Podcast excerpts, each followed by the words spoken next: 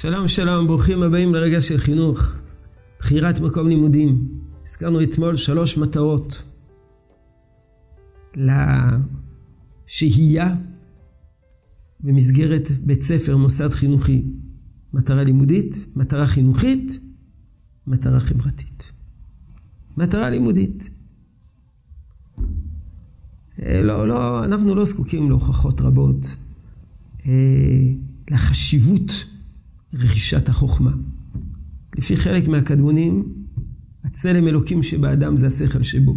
ואת השכל הזה צריכים לפתח על ידי למידה, רכישת ידע. אדם שלא, שלא למד, נקרא בלשון חכמינו בור, כמו אדמה, אדמת בור, אדמה שלא פותחה. ביטוי אחר, עם הארץ. יש גדולי ישראל שהכינוי, שהביטוי, נקרא לזה הקללה הכי נוראה, זה היה להיות עם הארץ. זאת הקללה הכי נוראה בתקופות ארוכות בתולדות עם ישראל, להיות עם הארץ. יש גדולי ישראל שכשבאו לעודד את תלמידיהם ללמוד תורה, לא אמרו להם, אם אתה תלמד תורה, אתה תהיה גדול הדור. אלא אמרו, אם לא תלמד תורה, אתה תהיה עם הארץ. האיום מלהיות עם הארץ, להיות אדם חסר ידע בתורה, בחוכמה, הוא קודם לשאיפות הנעלות להיות uh, גדול הדור. המטרה החינוכית, גם היא מוכרת. אם אין יראה, אין חוכמה.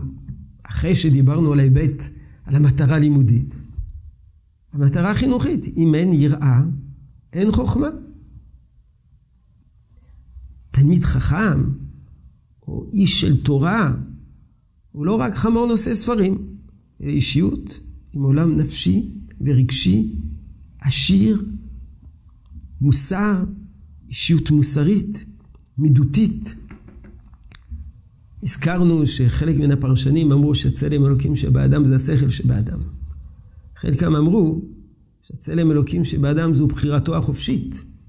בחירה חופשית כבר שקשורה להיבט, לרצון, לאיש, לאישיות, לשאיפות של האדם, שהבחירה בחירה חופשית, במה תבחר?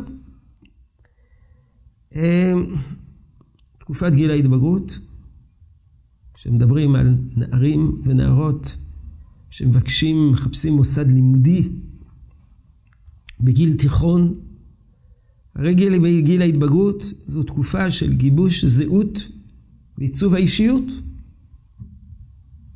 הנערה, נער והנערה נכנסים חטיבת ביניים כתינוקות של בית רבן, כילדים קטנים,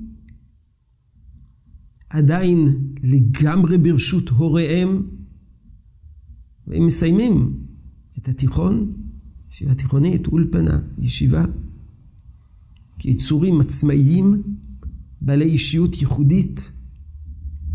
מהי אותה אישיות? כיצד היא התפתחה? מה עיצב אותה? כיצד היא עוצבה? מה העולם הפנימי שלה?